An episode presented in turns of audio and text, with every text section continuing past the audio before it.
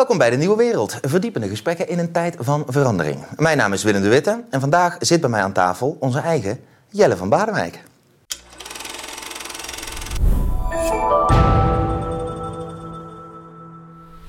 Leuk Willem. Leuk. Ja, van harte welkom. Ja, van harte welkom. Je bent hier gast in huis natuurlijk. We gaan het vandaag hebben over Friedrich Nietzsche. En dan niet zomaar uh, de meer bekende Nietzsche, de Nietzsche van de filosofische teksten en werken. We gaan het hebben over de dichtende Nietzsche. We hebben allebei door jou aan mij getipt deze dichtbundel recent op de kop getikt. Hele mooie vertalingen van het gebundelde en verzamelde dichtwerk van Nietzsche door Ad Postuma. We hebben er allebei wat gedichten uit gelezen. En we gaan, uh, denk ik, er een aantal ten gehore brengen aan onze lezers, uh, kijkers. En hopelijk hen stimuleren om zelf ook lezers te worden van Nietzsche's gedichten. Misschien als leuke openingsvraag is het even van... Jelle, wat is Nietzsche eigenlijk voor jou? Wie is Nietzsche? En wat maakt dat jij aangetrokken bent tot zijn werk en dichtkunst in het bijzonder? Hmm.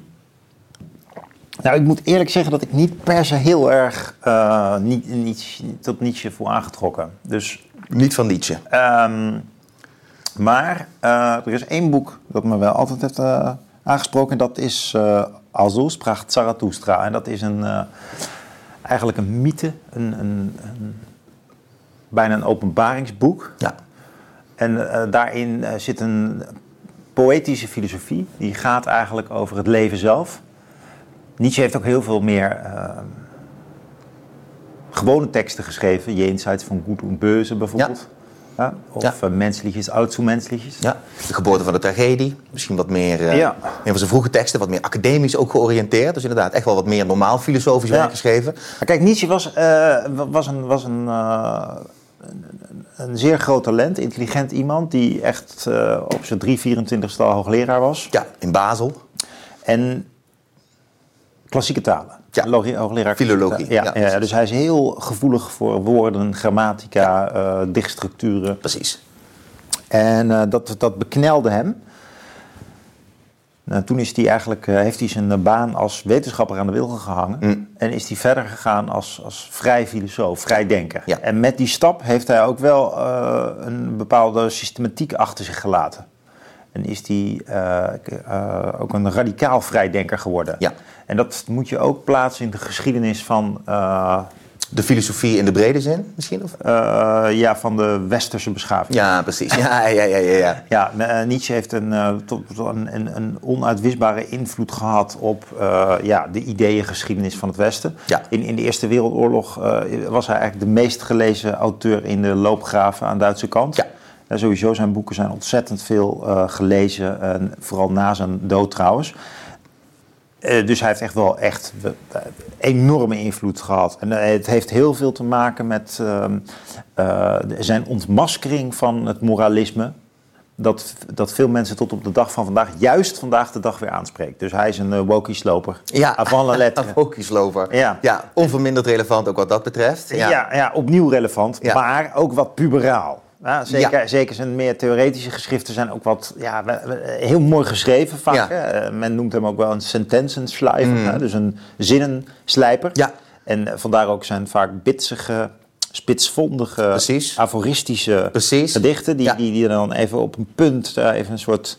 Ja, uh, bijvoorbeeld uh, een van zijn geschriften, Etje Homo. Uh, Echt een late tekst waarin hij van leer trekt tegen het christendom. eh, Dat is wel ondertitel Wie man werd, was man ist. Hè? Ja. En dat is nou typisch een Nietzscheaanse frase. Ja. Hoe, je- hoe, hoe je wordt, wie, wie, wie je bent. precies.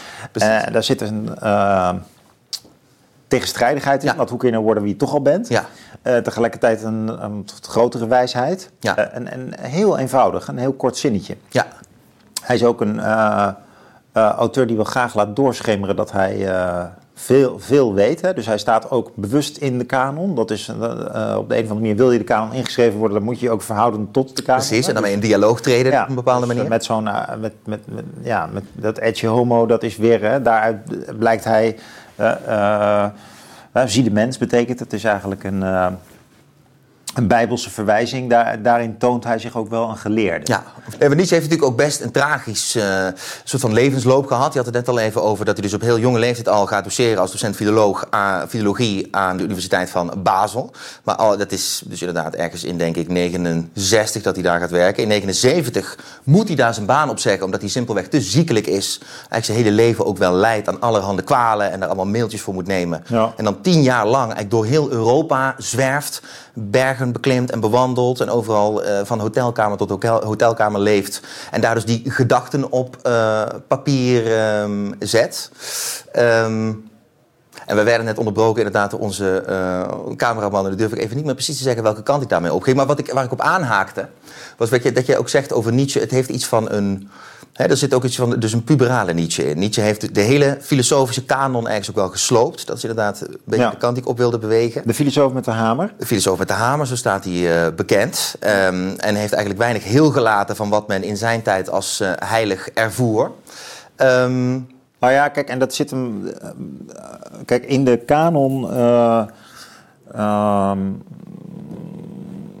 is, eh, kijk, de, in eh, bijvoorbeeld de filosofie van Immanuel Kant, hè, die eigenlijk schrijft over de waardigheid van het individu. Het belang om in te zien dat ieder mens een zekere waardigheid heeft. Ja. En, eh, ehm, zijn categorie, categorische imperatief. hè, handen alleen zo dat de maxime van jouw wil ten alle tijden veralgemeniseerbaar kan zijn. Dus, dus is eigenlijk een hele formele verwoording van het Bijbelse idee van eh, wat gij niet wil dat u geschiet, doet het ook een ander niet. ja, En Nietzsche is een filosoof die eigenlijk zegt van ja, ehm, zo'n categorisch imperatief, is dat niet gewoon eigenlijk een soort ja, fo- formele eh, lege filosofie? Ja. En hij heeft er in één zin gelijk in, eh, denk ik, dat, dat, dat die christelijke cultuur heel, eh, een heel belangrijke humuslaag is. Waarin dat gebouw van zo iemand als Kant staat. Dat zegt Kant. Kant heeft uiteindelijk natuurlijk ook een godsbewijs nodig om Ja. te komen tot zijn ethiek. precies. En als die eh, godsbewijzen, die uiteindelijk niet eh, eh, rationeel zijn, althans, daar, er zijn ook weer mensen die zeggen dat er wel rationele godsbewijzen zijn, maar eh, Kant zelf zegt in elk geval, je moet dit aannemen. Je Ja. moet God aannemen. Je Ja. kan niet bewijzen dat En- God er is. En, en het probleem is natuurlijk dat als God dood is, hè, dus een, is overigens een, eh, een, uitspraak van Hegel, Hegel. En, en, maar goed, Nietzsche is populair mee geworden. Dat, en die, die, die- dus hij zegt eigenlijk, ja, als God dood is, ja, dan is die, mist die humuslaag en dan wordt ook heel veel filosofie, eh, je heeft geen borging meer. Ja. Hè? Uiteindelijk geen anker meer. Precies. Dus dat schip van de moraal vaart maar gewoon eh, overal eh, Ja. heen als een soort van... Ja, ankerloos. ja, schip van mensenrechten. En gaat zeggen van dit moet hier anders en die mensen hebben rechten. Maar er is geen borging. Ja. Geen universeel bewijs voor dat mensenrechten bestaan. Ja. En, en, en Nietzsche die laat dus wel zien dat dat anker weg is. Precies. En ik denk dat dat eh, eigenlijk een, een- dat, dat is dus de, de hamer in de zin van dat hij dus klopt en zegt van ja, maar deze theorie is leeg. Ja. Ja. Want deze theorie veronderstelt een cultuur en een institutionele structuur ja. En, en dat is er niet meer met de secularisatie. Of hij, hij viziert dat dat zal verdwijnen. Precies. Want de paradox is natuurlijk dat zeker in Nederland... aan het eind van de 19e eeuw, wanneer hij leeft... het christendom een enorme Op, opleving maakt. Ook Ja. in Duitsland. Met de, inderdaad, de ontwakening in die tijd. Inderdaad, hè. Dus eh, allemaal mensen die weer huisgemeenten Ja. stichten. En zich op een nieuwe manier, Maar ook zijn- op een verlichte manier weer aan de Bijbel gaan geven. Maar dus veel persoonlijker ergens ook weer dan... eh, Misschien in de periode daarvoor. Het is Ja. veel, eh, laten we zeggen, ook een persoonlijke relatie ook weer tot de Bijbel die wordt opgebouwd. Maar goed, dan vul ik al te veel voor je in. Je zei al, Nou, is ook dat reli- de ja. religie maakt ook weer een opmars in de loop van die 19e Ja, kijk, eh, Charles Taylor spreekt over het zigzagparcours van, eh, van het christendom. Hè? Dus eh, de moderniteit gaat eigenlijk samen met een heen en weer gaan van eh, religie. Nietzsche is vooral bekend om ehm, dat hij dus eh, eh, het fundament onderuit schoffelt van veel filosofie. En heb ik net eh, eigenlijk op deze manier uitgelegd dat één uitleg, en dat is ook een beetje hoe eh, bijvoorbeeld Alistair McIntyre ernaar kijkt. Ja. Dat Nietzsche heeft in die zin wel gelijk gehad dat, dat, dat veel van de conceptuele bouwwerken die we hebben, die veronderstelden een bepaalde cultuur en die is verdwenen. En wat Ja. is er dan nog over van die concepten? Precies. Maar veel filosofen zeggen nee, maar de bron van de concepten ligt in de concepten zelf. Hè? De Ja. Uh, en, en, dat soort filosofie uh, schoffelt hij onderuit. Dus Ja. hij, hij is in die zin een levensfilosoof. Ja. En dat is wel ook, vind ik, ook voor mijzelf. Je hebt een aantal levensfilosofen, bijvoorbeeld Kierkegaard en Sartre, Heidegger zijn ook voorbeelden. Maar Nietzsche is toch wel een voorbeeld van een filosoof die dus het, uh, radicaal vraagt naar de mens. Uh, in het zijnsgeheel, maar niet stil blijft staan bij de ratio. Ja. Dus het is niet iemand die argumenten organiseert en uh, in een theorie plaatst om die te vergelijken met een andere theorie. Hij, uh, zijn filosofie is een evocatie van het leven zelf. Ja, en mooi die, gezegd. En die, ja. die, die, die, levensfilosofie, dat is eigenlijk zijn bijdrage, denk ik wel. Uh, zijn kritische levensfilosofie aan die, aan die westerse ideeëngeschiedenis. Absoluut. Nou, het is interessant dat je dat zegt. Ja, die kritische levensfilosofie. Want het is natuurlijk een hele mooie combinatie van die twee. Van een kritische filosofie, eigenlijk ook in de geest van een Immanuel Kant, die je net noemt, waarin natuurlijk eigenlijk ja. discipline van het denken ook wordt: vraag naar je eigen presupposities. Vraag nou naar ja. wat in jouw stellingname eigenlijk verondersteld wordt. En ga dan ja. vervolgens die veronderstelling ook weer ondervragen. Maar bij, Kant, bij Kant is de vraag meer van. Um, kritiek betekent bij. Dus bijvoorbeeld een kritiek de Rijn vernoemd, betekent het nog van. Het, in, in de zin van de Griekse zin van het onderscheiden. Ja. Dus is het mogelijk, zegt hij, om bepaald soort vragen te beantwoorden? Bijvoorbeeld synthetische oordelen a priori. Mm. Kan ik die vragen stellen? Ja. Heel formeel ook weer. Ja, ja, ja. en uh, wat zou ik nodig hebben om die vraag te stellen? Ja. Uh, dus, um, of iets simpeler gezegd, is het mogelijk om uh, kennis te ja. hebben die niet in de feiten grondt, maar die alleen maar in de concepten grondt? Ja. Nou, en, Transcendentale kennis. Kennis naar de vragen naar de mogelijkheid, ja. voorwaarden van. En, en, Nietzsche, en Nietzsche zegt eigenlijk, ja, maar dit is, die, die, die kant is helemaal die is helemaal opgeslokt in zijn eigen denken. En uh, ja. terwijl het denken zelf is uh, een uitdrukking, is output van leven.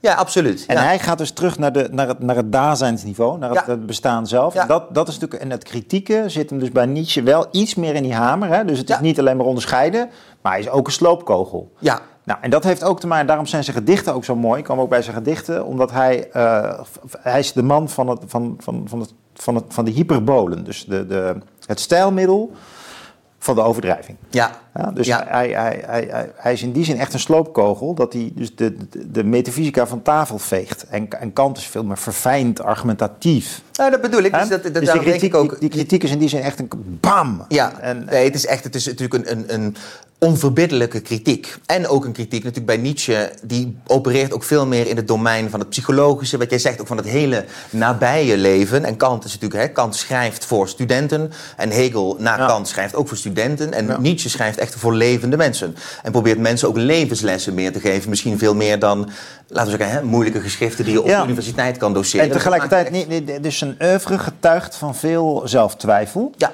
Er zijn heel wat, wat, wat gedichtjes waar ook uit blijkt dat hij helemaal niet doorheeft dat zijn eh, teksten later nog zullen worden gelezen. Dus aan de ene kant ehm, eh, zegt hij ook: Ik ben een noodlot, hè? ik ben een schicksal. Ja. En eh, daar kunnen we het zo eventueel nog over hebben, Ja. maar eh, kom je ook meer bij de politieke implicaties van zijn Precies. denken. Aan de andere kant is, er een, is, is, is hij diep vertwijfeld Ja. over of hij goed bezig is. Hij, hij- het is een eenzaam man ook. Ja. Dus hij vertrekt, als hij, als hij hoogleraar is, dan eh, vertrekt hij naar de bergen. En, Precies. eh, dan, dat is eigenlijk een pelgrimage. Eh, dus hij gaat er kweesten aan, is in, in zichzelf op zoek. Uh, als ons pracht Zarathustra is een boek dat opent met dat Zarathustra, de, de, de figuur, die, de protagonist van het, van het boek, die, Ja. die gaat de bergen op als hij 30 is. Ja, En die komt er weer vanaf als hij 40 is. Precies. Om in zijn eentje te mediteren eh, op, het, op, het, op het leven. Ja. En eh, die, die alleingang, die eenzaamheid, die is heel tekenend voor zijn filosofie. Oswald Spengler zal hem ook zo uitleggen als van... had Nietzsche maar een vriend gehad die hem zo nu en dan zou zeggen... wat bedoel je nou met ubermensch? ja. Of wat bedoel je nou met eh, cynisme? Ja. En, Iets meer gedwongen was geweest om het uit te leggen, ja, om mensen mee te nemen in zijn Concretiseren, dan, dan was er nog veel meer uitgekomen. Ja. Tegelijkertijd... Vraag is of dat een eerlijke evaluatie is, maar er zit wel iets in. Want hij schrijft best symbolisch en soms ondoorgrondelijk. Het is ook best een moeilijke dichter. Sommige dingen zijn heel leuk Ja. en heel fris. Maar Ja. sommige dingen, vooral de latere werken, zijn Ja. echt wat mys- mysterieuzer. Zullen we gewoon aftrappen? Ja, jij maar- een leuk eh, gedichtje kiezen waar we misschien... eh, Ja, nou ja, op de kaf stond een, wel een grappig. Dat is een mooie, laten we daarmee beginnen. Dat is volgens mij ook, hè, dus inderdaad, dat sproegwoord spricht. Is volgens mij eh, dat daarvoor is aange... Gekenmerkt door de eh, bundelaars. Even kijken, volgens mij had ik het zelf ook. eh, Ik zal hem eerst in het Nederlands voorlezen, kun jij de Duitse opzoeken. Ja, leuk. Scherp en mild, grof en fijn, vertrouwd en vreemd, bevlekt en rein. Voor wijs en dwaas ontmoetingsplein, dat alles ben ik, wil ik zijn. Duif zowel als slang en zwijn. Ja, bij wijze van spreken is de Nederlandse titel van dit gedicht. En in het Duits luidt dat Das Sprüchwort spricht. Scharf und milde, grob und fein. Vertraut und seltsam, schmutzig und rein. Der Narren und Weisen stelltlich ein. Dies alles bin ich, will ich sein. Taube zugleich, Schlange und Schwein. Mooi gedicht. Het is natuurlijk ergens als je het, het is ook niet voor niets, denk ik, dus inderdaad. Uit dit gedicht is dus ook de frase en de titel voor het boek eh, gelicht. Dat alles ben ik.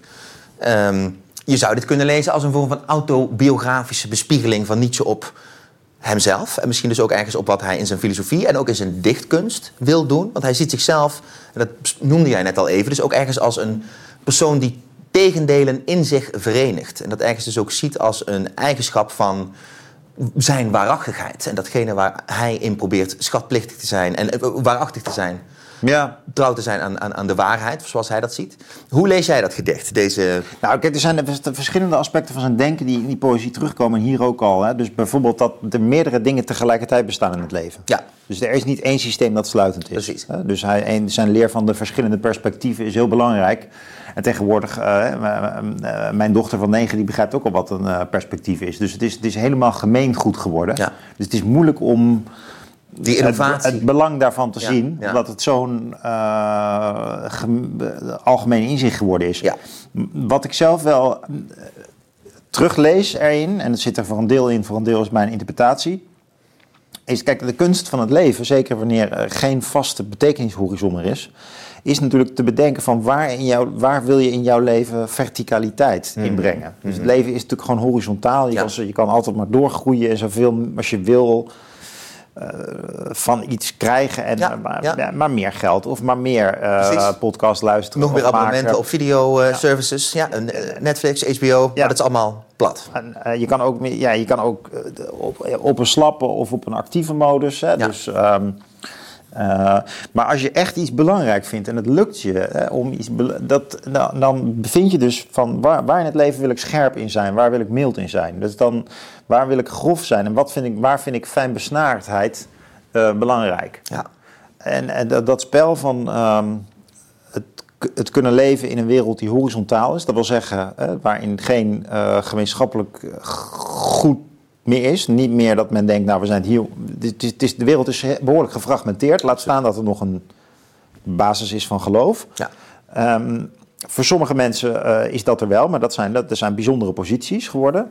En in die, in die wereld eh, ja, eh, voel je je natuurlijk vervreemd, maar ook vertrouwd. Dus wat, wat, is je, wat wordt jouw oriëntatiepunt? Precies. Ja, en dat, daar, veel van zijn poëzie gaat daarover. En ook hier al dus. Hè. En hij wil dus ook ehm, zowel eroverheen vliegen als er onderdoor kruipen. En ik denk Ja, dat dat... dat Als, eh, inderdaad. Ja, D- als- dus dus hij, hij zoekt, denk ik, in veel van zijn poëzie naar, eh, naar eh, wat, wat, wat de moeite waard is. Ja. En, daar, en ehm, in zijn filosofie, anders dan in zijn poëzie, is hij kritisch analyserend. ehm,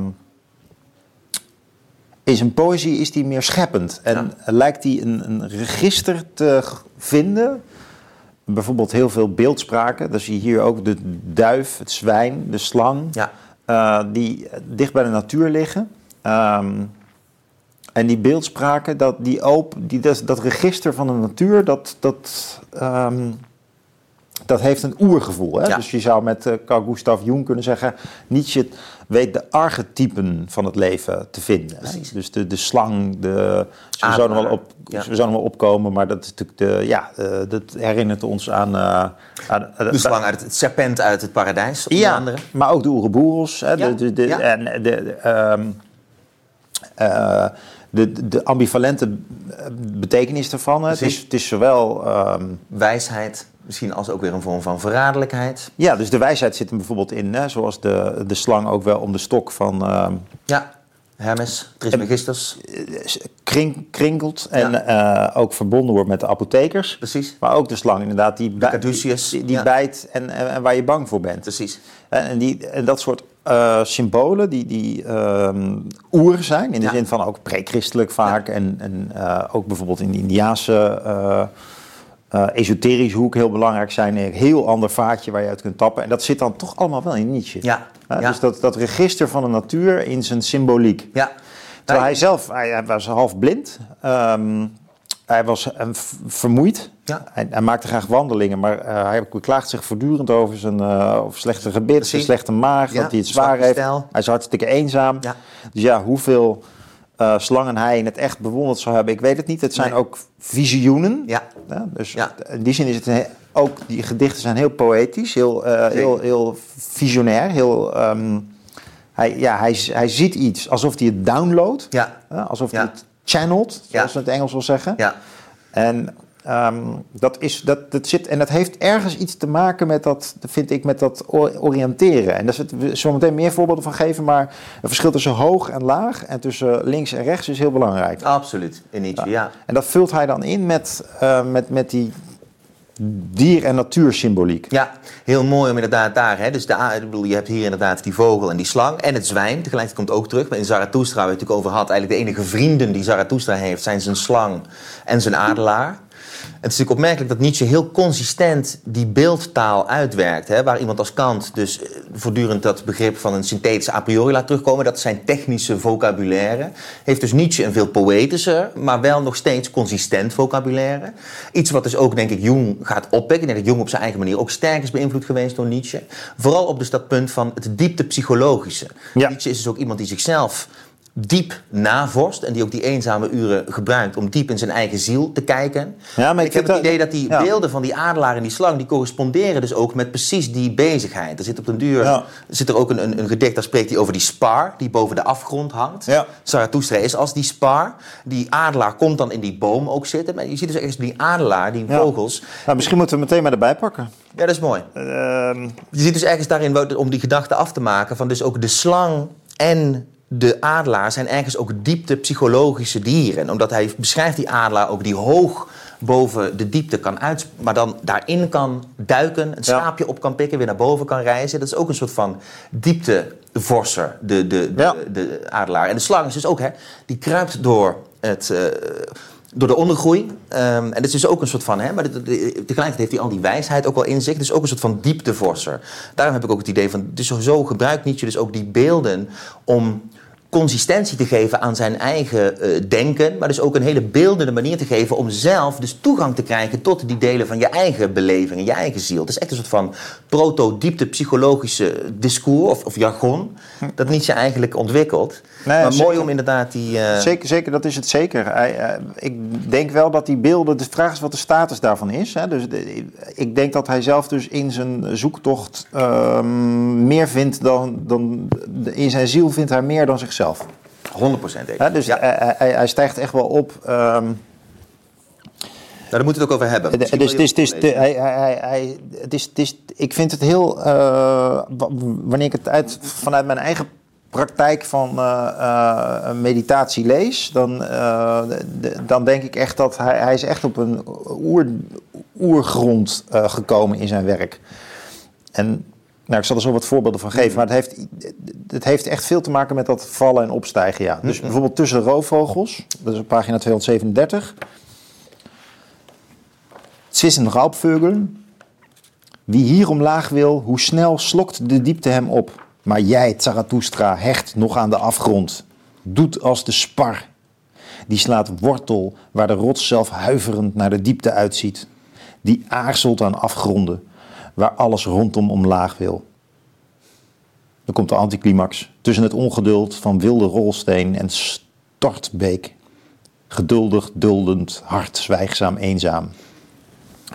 Dus het gedicht heet Tussen de roofvogels en het is eigenlijk een, het, het, het is een gesprek van Nietzsche met zichzelf. Eh, eigenlijk met een, van zichzelf met, met Zarathustra. Het is ook een laat gedicht. Men zegt ook dat het wel... eh, deze ehm, serie gedichten, deze... Worden ook wel gezien als sluitstuk van het Zarathustra. Hè? Het is Ja. wel een... ehm, ehm, Ja, dus het komt uit de Dionysische dithyramben. Dat is Ja. een van de laatste dichtbundels die Nietzsche heeft ge- vormgegeven vlak voordat hij eh, een Ja. zenuwinzinking krijgt. Het zijn echt latere gedichten, maar Ja. al in Zarathustra staat onder andere ook dus ook dit gedicht tussen, tussen roofvogels. Ja, nou, het is, het is, dat Dionysisch is een belangrijk begrip bij hem. Is misschien goed om tussendoor toch even te bespreken. Hij maakt een onderscheid tussen Dionysische krachten en de Apollinische, al in zijn vroege werk. Precies. Dus het Apollinische is meer het deugdzame. Ik weet zelf bijvoorbeeld dat toen ik afgestudeerd was, toen ging ik eh, het Zarathustra lezen. Ja. Ik dacht al van, ja, dat, daar heb ik nu de ruimte voor. Ja, ja. Dat, dat klopt ook, weet je wel. Afstuderen is je scriptie schrijven, je, ehm, een, een, eh, ja, je, je, je, je meesterproef. Ja. Ja. En, en, en leg je af en als dat klaar is, dan valt er ook heel veel van je af. Dus Ja. net als bij een proefschrift of ehm, eh, het maken van eh, iets belangrijks wat moet gebeuren, wat je wel leuk vindt, maar wat moet gebeuren. Ja. En dat is georganiseerd, dat is rationeel, dat is lineair. Ja. Ehm, en, en dat Dionysische, dat is meer het chaotische. Het is de, Dionysius is de god van de, van de drank ook. En de roes. En van het en feest. de dronkenschap. Ja. ja. En dit, dit zijn eigenlijk eh, feestgedichten voor, eh, de, voor, voor die god. Hè? Ja. Dus, dit- dus dit, Ja. dit, dit is niet de ge- geordende wereld. Dus Dat er, er zit ook veel woede in deze gedichten. Ja. Eh, en en, en niet, eh, niet controle en verantwoordelijkheid. Exact. Ja? En dat Maar- hele idee, die stijlvorm, dithyramben, belichaamt dus ook precies zo'n vorm, zo'n versvorm. Dat stond inderdaad Ja. wel in Nietzsche's tijd bekend als een hele vrije, hele roesachtige, hele wilde versvorm. Hè, met eigenlijk weinig eh, eh, rijm en reden op die manier. Dus dat Dionysus is eigenlijk een versterking van elkaar. Dionysische dithyramben, dat zijn de wildste gedichten Ja. die je ooit hebt gehoord. En de, de wildheid zit hem hier vooral, dat zie je ook letterlijk in het gedicht. Ik weet niet of we dat kunnen zien op de camera, maar het is dus ook, daar verwijst de vertaler ook op. Het is een gedicht in de vorm van een val eigenlijk. Het Ja. is een slank gedicht. Ja. En het- daar begint het dus op. Hè? Wie hier omlaag wil, hoe snel slokt de diepte hem in. Dus meteen een eh, De vorm en de inhoud weerspiegelen elkaar ook. alliteratie. Ja. Snel sloekt. Ja. Dus je, alsof, Ja. de, alsof, de, alsof je aan de achtergrond, eh, aan de afgrond staat en naar beneden valt. Ja. Maar het Zarathustra heeft er nog iets lafs. Hè? Die, die wil zich vasthouden. Hij hecht nog aan de grond als een spar. Nou, een spar is een beetje een, een, een- ja, onder de bomen geen, eh, geen al te bijzondere... eh, Boom. Nee, dus een beetje een loserboom. Hè, dus de spar, die staat daar maar. En die, die notabene zijn wortels nog half zeg maar, tussen de rotsen laat doorgroeien. hè. dus de, de, de, de niet vruchtbare grond. Eh. Het is natuurlijk altijd leuk om... Nu is de tijd van de klaproosjes. Hè, en dan eh, ook, ook een populair onderwerp onder eh, dichters trouwens, klaprozen. Maar die... eh, die groeien natuurlijk altijd in de bermen en Ja. in de plekken waar je eigenlijk niet zou kunnen groeien. Ja, en dat is dus hier is hier, bijvoorbeeld en dat zie je dus eigenlijk ook. Ja. Dus die, die, die spar die, nou die slaat wortel, waar de rots zelf huiverend de diepte uitziet. Hè. Precies. Eh, die aarzelend aan afgrond. Afgrond- alles rondom omlaag wil. Ja, de- en hij doet het niet, hij gaat niet omlaag. Hij gaat niet omlaag. Nee. Hij hecht aan de afgrond. Hoe eenzaam. Eenzaam, wie zou het ook wagen hier gast te zijn, jouw gast te zijn? Een roofvogel hoog uit, die laat zich wellicht vol leedvermaak hangen in het haar van de halsstarrige dulder. Met krankzinnig gelach, een roofvogelgelach. Maar waarom zo halsstarrig? hoont hij vreed. Wie afgronden lief heeft, moet vleugels hebben. Die moet niet blijven hangen, zoals jij, gehangene, o Zarathustra. Ja, kijk, nu zie je al, dus het gedicht heet Tussen roofvogels. Dat, zijn, we hebben nu één roofvogel eh, in, in introductie. Maar de, ehm, de, de lijn is dus al, je staat aan een afgrond. En je wil, Zarathustra wil daar niet in, in mee. Ehm, nou, maar wie, wie is die dan? Is hij misschien zelf die roofvogel? Eh, als een deel van hem ook? En, eh, maar, en is die roofvogel dan wel in staat om die afgrond in te vliegen? Ja. Of, is, of blijft hij dan hangen? Ja, En dan halsstarrig, dat is natuurlijk ook ehm eh, standhafte dulder. Het is, oké, ja, het is ehm, ehm, niet, ja, het is een beetje een aparte vertaling, maar misschien ook wel weer. Kijk, het gaat er natuurlijk om dat die, die, die roofvogel, ja, die moet wel, die moet, die moet vleugels hebben, die moet durven vliegen. En die, als die gaat hangen, en wat je roofvogels wel ziet doen, dat, ze, dat ze zo naar een prooi kijken, dat heeft natuurlijk ook iets verstijfds. Hmm. En, ehm, en daar speelt hij hier ook erg mee. En net als die spar, die blijft ook eigenlijk vastklampen aan de, aan de rots. Ja. Hè? Aan de onvruchtbare rots. En die groeit daar nog, maar die durft eigenlijk niet echt naar beneden te gaan. Ja. En die roofvogel ook. ja, die vergelijkt hij die met de gehangenen. Nou, dat is natuurlijk een, een verwijzing naar... ehm, Je hebt het idee dat de roofvogel noemt Zarathustra de gehangene. En dus de roofvogel praat tegen Zarathustra. Zo van, waarom zo hang, halstarrig hoont hij vreed? Want wie afgronden lief moet vleugels hebben. Je moet niet blijven hangen zoals jij gehangene. ja, Zarathustra is die, ja, ja, ja, ja. de gehangene. Hij, ja. En dat is bij, nou, ik vond het mooi, er komen een aantal dingen terug die je net al aangaf. Hè. Dus enerzijds dat maskerspel. Dus Nietzsche is nooit in zijn dieptevorsingen alleen daar. Het gaat niet over hem. Hij vindt al die maskers uit om ook Ja. met zichzelf in Ja. gesprek te gaan. En Precies. Dionysus onder andere is dus ook de god van de maskers en van het maskerspel. En dat, Ah, ja, dat is mooi gezegd, ja. dat aspect, dat ligt Nietzsche dus Maar voortdurend hij is dus uit. Nietzsche zelf, Zarathustra is die ook. Hij is ook die Ja, roofvogel. Dus exact. het zijn die subpersoonlijkheden. En natuurlijk die twijfel, die diepe twijfel waar je net mee opende. Dus Ja. dit, dit, ik lees dit onder andere dus ook als Nietzsche... Nou ja, dus die eenzame man, die, waar we het eerder over hebben gehad... die toch ook op zijn, hotel, op zijn kamer bij waarschijnlijk slecht licht... tegen zichzelf een beetje zit te dichten. En op een gegeven moment, is natuurlijk ook een van zijn gedichten... gaat erover dat hij een typemachinetje moet aanschaffen... al halverwege de 19e eeuw, omdat zijn ogen zo slecht zijn... Ja. dat zijn handschrift ook onleesbaar wordt. Ja, Maar hij zit dus in eenzaamheid zit hij daar te dichten. Hij is, die Zarathustra is dus ook de held die hij voor zichzelf wint. Maar hier doet Zarathustra hem pijn. Bijna. Hè? Hij, hij baalt bijna van zijn eigen Zarathustra. Want die Zarathustra is zo eenzaam. Die klampt zich zo vast aan die rots om te duiden en te dulden. Kom gewoon met ons mee naar beneden, Zarathustra. Wat hou jij je hier bovenop? Ja. Wat maak jij jezelf toch moeilijk? Kom, kom naar beneden hier Ja. met ons allemaal. Ja, prachtig Willem. Dit is dit, inderdaad. Ja. Met de, met Hij is een gehangene, hè? dat is een- beeld van eh, eh, Odin of Wodan, die zichzelf aan een, omgekeerd Ja. aan een boom hangt. En ehm, eh, daar, ik geloof, zeven of zelfs negen dagen hangt. En eh, dan eigenlijk ook in een diepe meditatie eh, tot zichzelf komt. Uiteindelijk worden dan de runen aan hem geopenbaard, het alfabet. En, maar er zit, iets, er zit iets van zelfkastijding, van ehm, afzondering in. Ja. De, maar de gehangene heeft ook iets, inderdaad iets niet vitaals. Ja. Ja, verstart. Ja, en tegelijkertijd natuurlijk heel vitaal dat je dat kan. Ja. Ja. Maar, maar dat is nu niet de lijn. Nee, maar dat zit er wel in, wat dat Ja. gevecht met jezelf. Kijk, dat vind ik, dat zei je net ook mooi. Denk, ik, Ja. wat, wat, wat maakt de Nietzsche van de gedichten ook anders dan de Nietzsche van de filosofische geschriften, de Nietzsche met de hamer, is dus ook dat je ziet hem hier die positie spelen met zichzelf voortdurend uitvoeren. Een masker opdoen, die rol omarmen, maar dan vervolgens ook weer afstand doen van die rol. Ergens ook weer zien wat de beperking is van die rol. Ja, dat- en zijn ja. eigen hardheid ook bevragen op een bepaalde manier. ja. Ook weer zich afvragen, wat heb ik nodig in die hardheid? Hoe bescherm ik daar mezelf mee? Hoe doe ik daar misschien ook de waarheid weer een vorm van onrecht mee aan? Dus ik moet weer door. Ja. Ook dat wat mij beschermt, moet ik ook weer afwijzen. Ik krijg er kippenvel van, want die discipline... om dat op te brengen met jezelf... in die... Nou ja, hè, dus in de manier waarop, leven, waarop Nietzsche zijn leven inrichtte... in die eenzaamheid, dit kunnen doen met jezelf... dat, is toch ook een, dat heeft iets heroïs. Hoewel Ja, het is, ik, laten we hem zo meteen nog verder uitpakken. Want ik denk dat het iets heroïs heeft, maar dat het wel iets, een dimensie is die je zelf kan vinden. Dus dat, dat, dat hint ik net ook al een beetje op dat ik bepaalde ervaringen hierin wel bijvoorbeeld. Eh, in meditatie denk ik dat het vrij. eh, je kunt jezelf aanleren om je te verplaatsen in de natuurlijke wereld. Hè? Na te denken over van Ja. da- dat je een vogel voelt en rondvliegt, is een droomervaring die veel mensen hebben. Ja. En dat kun je dus ook d- dagdromend met fantasie eh, na, na voltrekken, hè, hoe dat voelt. En dat is, dus ik denk dat hij, hij is heroïs, maar hij is ook, hij duikt echt dingen op. Hij duikt dingen op die, die, die, die, die, ik, die ik in ieder geval herken. Ik weet niet of anderen dat ook hebben, maar, maar die, die, die kant van die zelfkritiek, die, die is natuurlijk heel herkenbaar. Het moderne individu dat zichzelf, eh, hebben we hier besproken met die, met die Ran, hè? Die, Ja, die, ja, ehm, precies. High Ran, dat, dat, dat nummer. Ja. Ehm, dus dat, en niet alleen eh, daarin, er zijn allerlei eh, boeken waarin hoofdpersonen zichzelf slopen met, door zelfkritiek. Ja.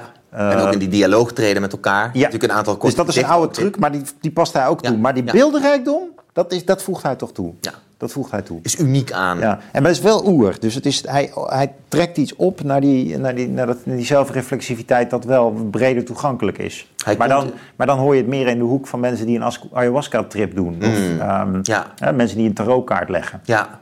Dat, die, die registers haalt hij bij elkaar. Ja.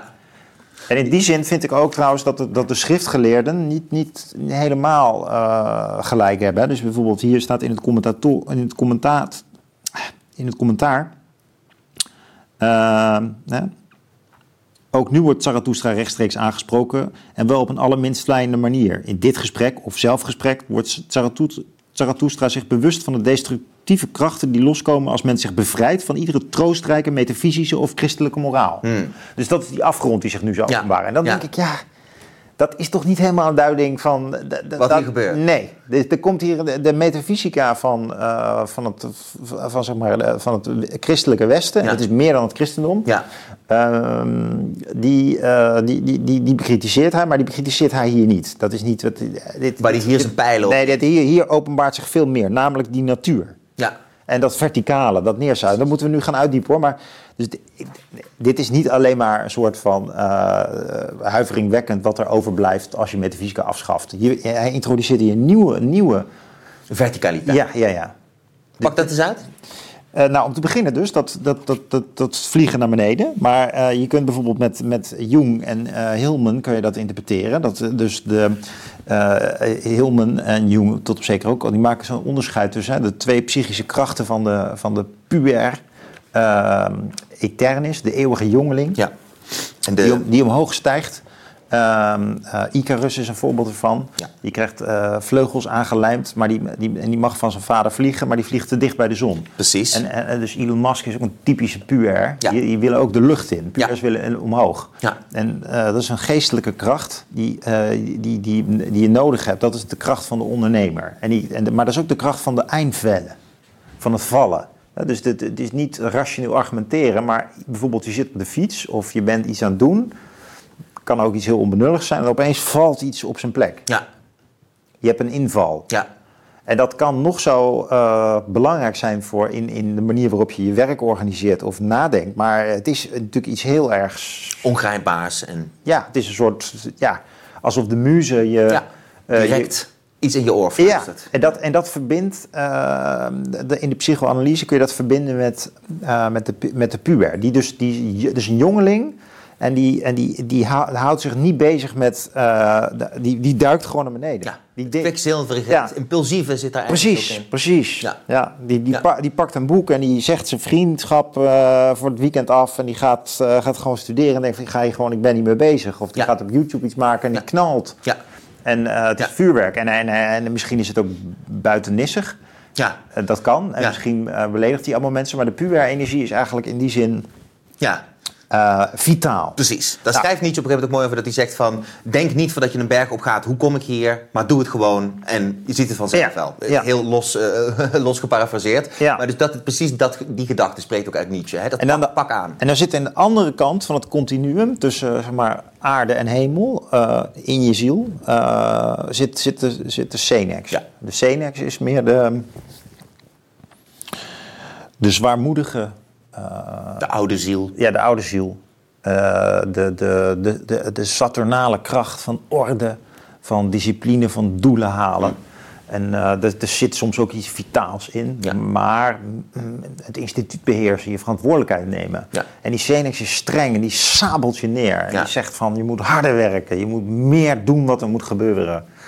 En die twee krachten, die, die, die, die, die, die horen bij elkaar ergens. En dat eh, bijvoorbeeld ook, zoals je dat ziet in de, de spreuk van de, van de renaissance Festina Lente. Dus je moet je haasten, maar wel langzaam.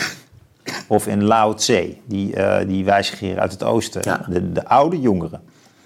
En eh, dus de oude, dat is de Senex. Ja. Die jongeren, dat is de puer. Ja. En het gaat ergens om eh, een, een, een ontplooiing van, van het leven... is het, de- die twee aan elkaar kunnen verbinden. Precies, precies. Maar die, en die, maar die, die puer, die stuit Ja. je omhoog. Weet je Ja. wel? Die, die, die, die, die, die, die spuit. Die Ja. gaat boem, en, die, en die Senex, die gaat naar beneden. Precies, die trekt je terug. En je hebt ze allebei nodig. Ja. Weet je wel? Maar je moet wel... eh, heel veel mensen hebben natuurlijk aan één, zijn aan één kant heel ver ontwikkeld. Ja.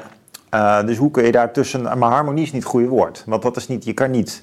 Harmonie brengen tussen jeugd en ouderdom Nee, of je zo. kan het. Apollinische en het Dionysische kan je, Dionysisch kan je niet, nee, kan je niet balanceren. Verzoenen met nee, elkaar. Nee, want het Dionysische is per definitie niet zit, terwijl dat de, de Apollinische dat wel is. Ja.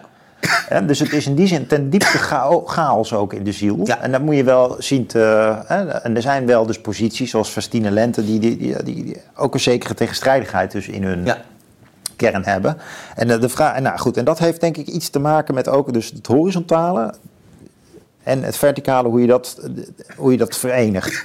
Nou, en een van de manieren is dus om in, in, in die dierensymboliek uh, te gaan uh, denken. En dan uh, kom je inderdaad op de slangen die onder, onder kruipen en, Ja. en, en daarin vitaal blijven ook, hè, omdat ze je ook bijten en, en kunnen genezen. Ehm, en de roofvogels die datzelfde op het hoogste niveau doen, in de lucht. Overigens, die, die, die elementaire eh, dimensie zit ook heel duidelijk in Nietzsche. Hè? Dus het Precies. het gaat tot lucht, nou, rots, aarde en ja. dan eh, water, v- v- Precies, vuur, water, ja. vuur. Ja. Dit- dit is- dus dat, ook dat zijn dingen die in zijn denken... ehm, Voortdurend terugkomen, Ja. die ook, waar hij zich van bedient, juist om zijn, ja, inderdaad, zijn dichterlijke punt, maar dus ook eigenlijk bij zijn filosofische punt te maken. Ja, en dat, en dat, en, maar- dat heeft dus iets te maken ook met die, dat, dat, eh, die oriëntatie die je in je leven moet vinden. Dus dat je, die, je misschien tot een elementair evenwicht eh, kunt komen. Of in ieder geval kunt begrijpen van je kunt iets opbranden, je kunt, eh, je kunt opdrogen, eh, je kunt verkruimelen. Ja, ja precies. Ja, ja. ja. Je kunt vervluchtigen. nee zeker. En, die- dat, zijn, dat zijn allemaal ehm, lijnen die hij op zijn manier, denk ik, uitwerkt. Maar goed, in ieder geval... ehm, nou, gaat hij verder. O Zarathustra, wreedste Nimrod. Nou, dat is een bijbelse verwijzing. Onlangs nog jager van God. Het vangnet van elke deugd. Nou, daar hadden we het over bij de opening van het gesprek. en de pijl van het kwaad, nu, opgejaagd door jezelf. Je eigen buit, in jezelf geboord. Ja, dus hij heeft zichzelf, ja, dit, dit, dit is echt voer voor psychoanalytici. Jung die interpreteert het ook de pijl van de reden. De, de- Ja. Dus de, je, je, je, je hangt jezelf op omgekeerd en je, dus je, die Cenex die gaat jou straffen. Ja, ja. De, ehm, je eigen zwaarte. Eh, Inderdaad, Ja. word je strop. ja. Neem even eh, water. Ja, sorry, nee, eh, sorry kijkers, maar ik heb inderdaad een vervelend kuchje opgedaan van mijn jonge dochter. Dat heb je met die eh, Amsterdamse kinderopvang de hele tijd. Maar goed, pak hem door, Jelle. Het is overal hoor. Dus, eh, ehm, nu eenzaam met jezelf, tweezaam in je eigen wet, in weten. Tussen honderd spiegels, vals naar jezelf, tussen honderd herinneringen, zonder houvast, moe bij elke wond, koud bij elke vorst, in je eigen strikken gewurgd. Zelferkenner, zelfkeler. Dat is heel mooi. Kijk, dit is, dit, is precies dit spiegelspel. Hè? Volledig, eh, je had het net al over die fragmentatie. Dus volledig gefragmenteerd tussen 100 spiegels. Daarin eigenlijk dus ook niet meer een zeker ankerpunt eh, weten te vinden. En dus eigenlijk zeggen van je hebt het bijna dus ook jezelf. Ja. Je doet het jezelf aan. En die maskers, hè, Instagram. Dus, Ja, dus het is ja. die spiegels, het is niet, je ben jij niet, het is de Nee. spiegeling die En afgeeft. profielen, Ja. dat zijn inderdaad, inderdaad profielen om af te tasten. Maar wie is dan dus daarachter de, het, het echte wezen? Ja. Nou, Nou, dat dus- ja. ja. en dan eh, ga je in therapie. hè. Dus dit, is dit is echt eh, koren op de molen van Freud en Jung geweest. Hè, tussen 100 herinneringen. Dus dan ga je terug naar de jeugd. Ja. De, de, de, de, de, situatie waarin alles nog heel was. De wereld nog niet gefragmenteerd. Je niet werk had en thuis. Ja, Vrienden en vriendin. eh, Ja. hobby en eh, gezelligheid. Dat, nee, alles is nog... Hè, in, in de herinneringen is, hoort alles bij elkaar. En nu, ja, eh, maar je bent verwond geraakt daardoor. Ja, en ze zijn, ze Sommige dingen dus zijn hier- bevroren. en ze zijn geëxplodeerd, krijg je dus ook het idee. Hè? Van dus, dus inderdaad al die herinneringen, mogelijk ook van andere levens. Je moet heel erg denken aan ehm, die tekst van, eh, die is ook duidelijk geïnspireerd door Nietzsche. Maar dat is die, eh, de mythe van Sisyphus van, ehm, Camus. van Camus. Waarin hij ook zegt van hè, eigenlijk de existentialist moet leven als een vorm van Don Juan. Want die moet voortdurend opnieuw verliefd worden en dan die liefjes weer laten gaan. Ja. Je moet acteur zijn, want je moet al Ja. die rollen spelen, dan die rol weer laten gaan. En ik zie een aankondiging van dat idee ook hier, maar dus ook van de pijn daarvan. Dat kan je dus ook niet zomaar doen. Het is, heel, het is een, een zwaarwichtig leven om te denken dat je voortdurend echt moet geloven in die rol. En dan ook weer afstand moet kunnen doen van die rol. En hier lijkt dus ook, nou dus die twijfel waar je het eerder over had. Dus hier vecht Nietzsche bijna met zijn eigen instincten om dus voortdurend ook weer te proberen om achter die rol te vragen. Voortdurend weer te vragen van, is dit het nou, is dit het nou?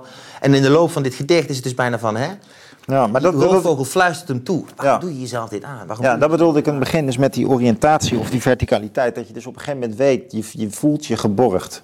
Je weet dus, ik moet dat doen. Ja, Ik, eh, en dat is wel, poëzie en filosofie is dat voor mij persoonlijk ook wel. Van ik weet gewoon, ik, dat wil ik doen. Ja. En, eh, maar dat is natuurlijk ook een sprong. En je kan ook zeggen, ik kan toch ook allemaal andere dingen doen. Dat doe ik ook allemaal andere dingen. Maar bij twijfel denk ik wel van, ja, maar dat is het hart. ja dat is mooi dat je en, dat zegt. en, ehm, dus Ja. die spiegelwerking is ook van, ja, dan ga je naar andere mensen kijken. Terwijl je, dat is de buitenkant. En de binnenkant is veel meer van, ja, ik, wat vind je nou zelf belangrijk en Mm. wat wil je cultiveren in jezelf? En, ehm, ik denk dus dat hij, wa- wa- ehm, hij komt ook wel dus op die, op die, op de- op die oerkrachten en, de- die, en die bestuderen. Dat is heel, dat, ik, ik vind dat heel, heel veel meer bevredigend dan eh, het bezig zijn met de verschijningen. Hè? Maar, Ja. maar goed, Ja. dit, er valt nog ook meer over te zeggen. Dus, maar, maar laten we eerst nog even verder gaan met wat Mm. die... ehm,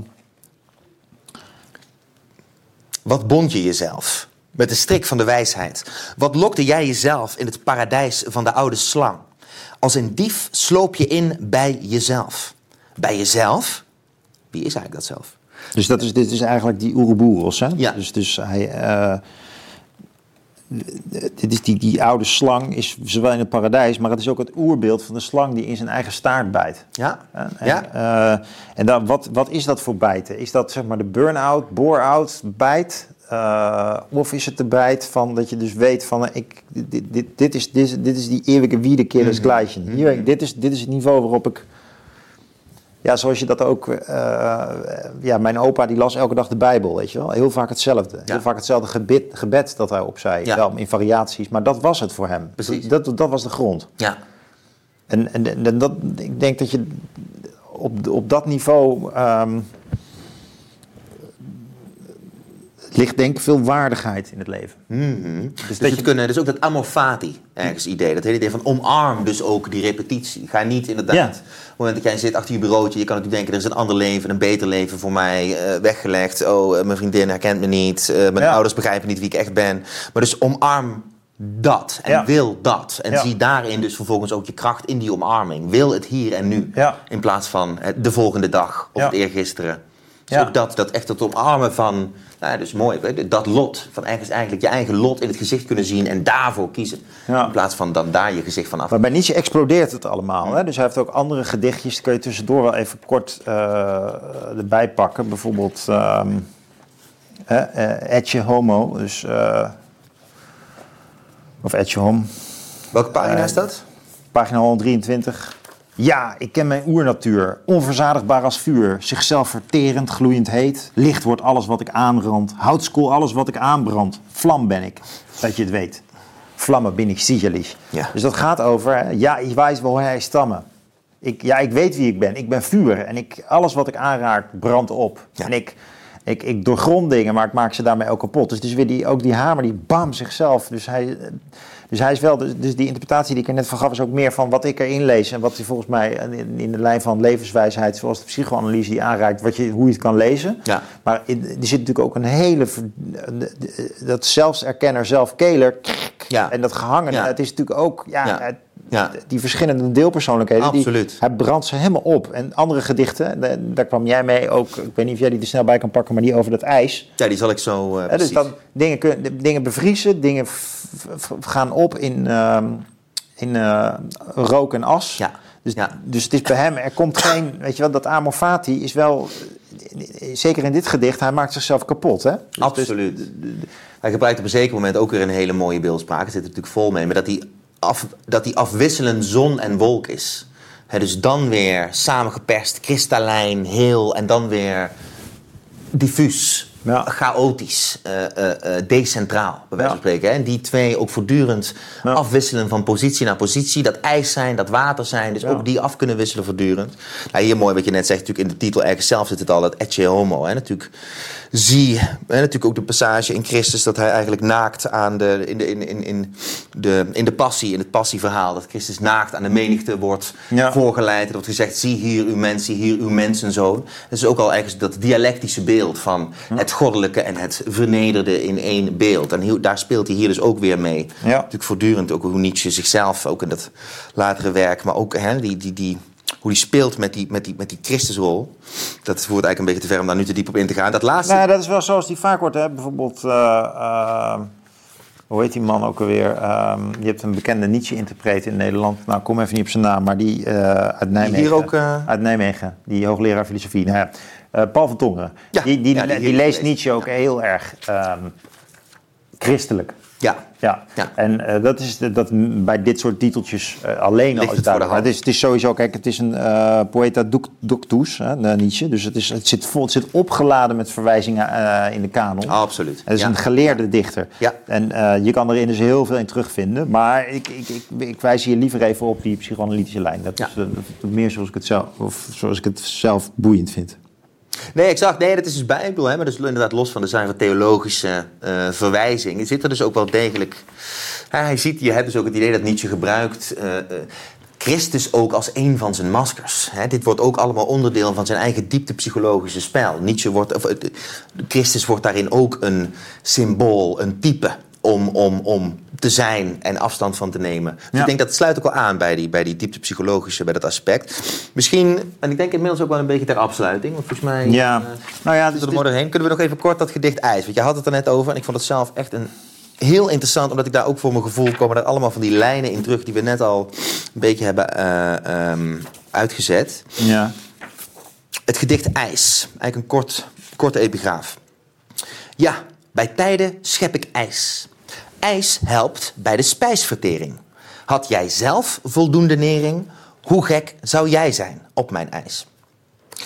We zijn er een aantal keer op teruggekomen. Wat ik hier heel erg in zie is dus dat, dat wat mensen over het hoofd neigen te zien bij Nietzsche, denk ik, op het moment dat ze Zarathustra lezen, of op het moment dat ze de vrolijke wetenschappen lezen, is dat ze eh, dat, dat dus precies dat maskerspel, dat idee van soms ben ik ijs, soms schep ik ijs, soms ben ik hard en koud en afwijzend en die filosoof met de hamer.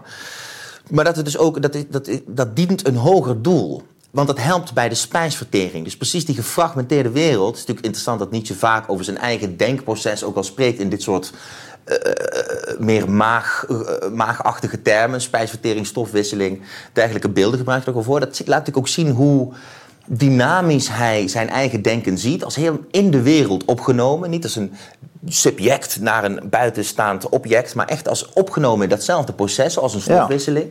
Nou ja, goed, hij is natuurlijk ook wel beïnvloed door eh, Darwin en door, door, de, eh, door, door het biologische denken, precies. concreet. En dus door dat fantasmatische denken. Exact. Ja. Dus die, die, maar je zegt het heel mooi hoor, dus dat, die, die, die, dat ijs, dat killen, dat heeft hij ook nodig. En soms, daar is een biologische reden voor, maar er is ook een spirituele reden voor. Precies, precies. Eh, En dat is, niet, dat is niet iets wat doorgaans in Nietzsche wordt gelezen. Maar Ja. dat is wel, denk ik, de, de aanleiding waarom veel in hem toch een soort van eh religieus denker zien. Ja. Ja, precies. Omdat hij daarin verbinding, verbindingen maakt eigenlijk met, met, met de kosmos. Ja, Ja, met, Nou, met het al. exact. Met het oer. Precies. En misschien dus ook daarom een van de uitstekende redenen om dus ook mensen aan te raden om ook de gedichten van Nietzsche te lezen naast zijn filosofische teksten. Want als je inderdaad op een gegeven moment genoeg voor je hoofd gehamerd bent, dan is het ook wel fijn om een beetje af te koelen met een, eh, nou ja, een van de lichte briesjes die Nietzsche toch ook wel in zijn gedichten weet te stoppen. Zelf vind ik een heel leuk gedicht, dat gaan we nu niet meer voorlezen. Oh, jammer. Maar dat is De Kleine Brik. Eh, dat is een heel grappig, beetje spottend gedichtje over een scheepje met een vrouwenziel daarin. En hoe dat telkens weer langs nieuwe haventjes, eh, nieuwe andere vergatjes probeert op te pikken. Oh ja. Maar eigenlijk dus ook hetzelfde liefdeswijsje blijft spelen. Er zit ook een beetje dat eeuwige wederkeer idee in. Maar hier dan op een meer, wat meer spottende Dat is een toon. beeld van Schopenhauer. Hè? Dus het, het, het schip als eh, de voorstelling en de water, de woeste zee, die Ja, eigenlijk bepalend de- is, ja. de, de wil. Wil. Ja. Ja, precies. Ja, ik, dus het, wat ik nog had willen aanraden zou, maar dat gaan we niet meer lezen, maar eh, het gedicht dat heet Die, die Wuste Wekst.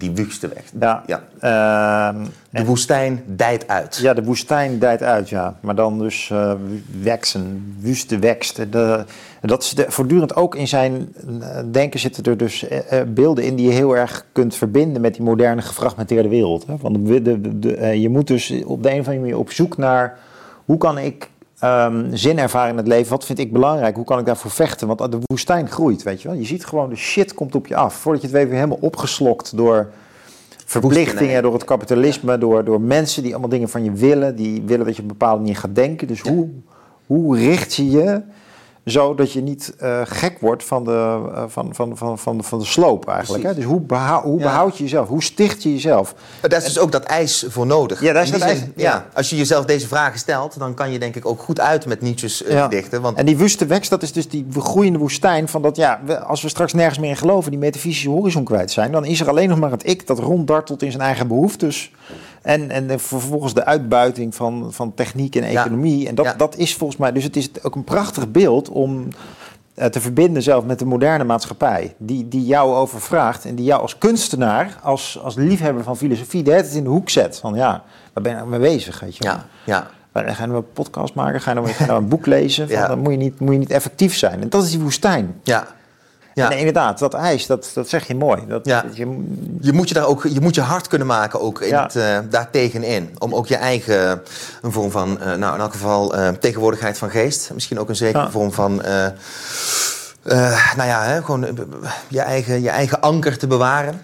Ja. Precies. eh, precies. Maar het probleem wel dat eh, je zit in een wereld waarin eh, poëzie en filosofie eigenlijk op een gekke manier helemaal niet belangrijk worden gevonden. En voordat je het weet, verinnerlijk je dat beeld. ja, ja. Dan ga je zelf ook zeggen, dan ga je dus ook zelf zeggen van ja, Ja. wa- wat, heeft het, wat heeft het nog voor zin Ja.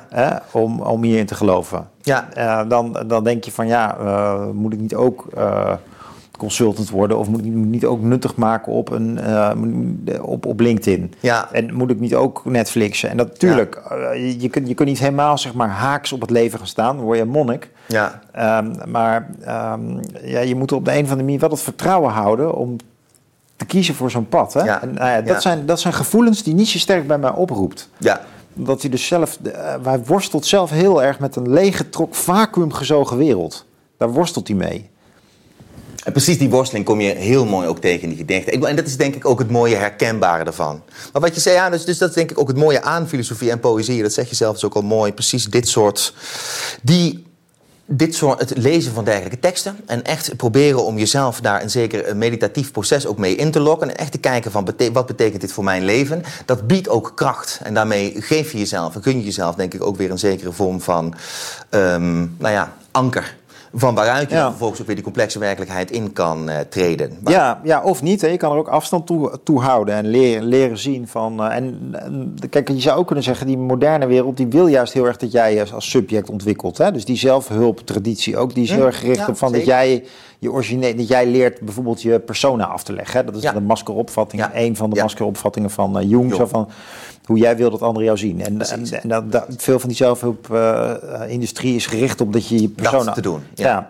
Terwijl je kan ook zeggen, met, met, met, met dit soort literatuur wordt het toch nog wel echt geraffineerder. Want je legt dus gewoon die hele persoon. Je bent er gewoon, in die zin is het heel meditatief. Je legt gewoon dat he, die hele wens tot subjectwording ook af. Hmm. Nou ja, ik maak het misschien te zwaar, maar het, eh, eh, het is natuurlijk ook de kunst om in te gaan zien dat juist de moderne, vervlakkende woestijnwereld, die wil juist dat jij je heel bijzonder voelt. Ja, nee, ik snap zeker wat je zegt. Precies dat zelfhulp. Je lava aan die gedichten, dat is ook Ja. zelfverlies. Nee, zeker. Maar dat ik dan dus ook denk ik in de termen van... Hè, de, het gaat dus denk ik meer over niet individualiteit en het profiel dat daarbij hoort... maar dus op, laten we zeggen, de persoonlijkheid en je eigen gevoel van consistentie. Niet zozeer om te laten zien, maar ook om voor anderen iets te handhaven. Dat anderen ook bij jou terecht kunnen en dat je daar vervolgens ook voor klaar kan staan. Ik denk toch, Ja. op die manier eist de wereld nog steeds van je... dat je een zekere coherentie van des persoons bewaart. En dat je toch ook Ja. zelf eh, bezig bent met hoe handhaaf ik mijzelf. En inderdaad, niet op een manier van wat zijn de gaafste posters op mijn Insta.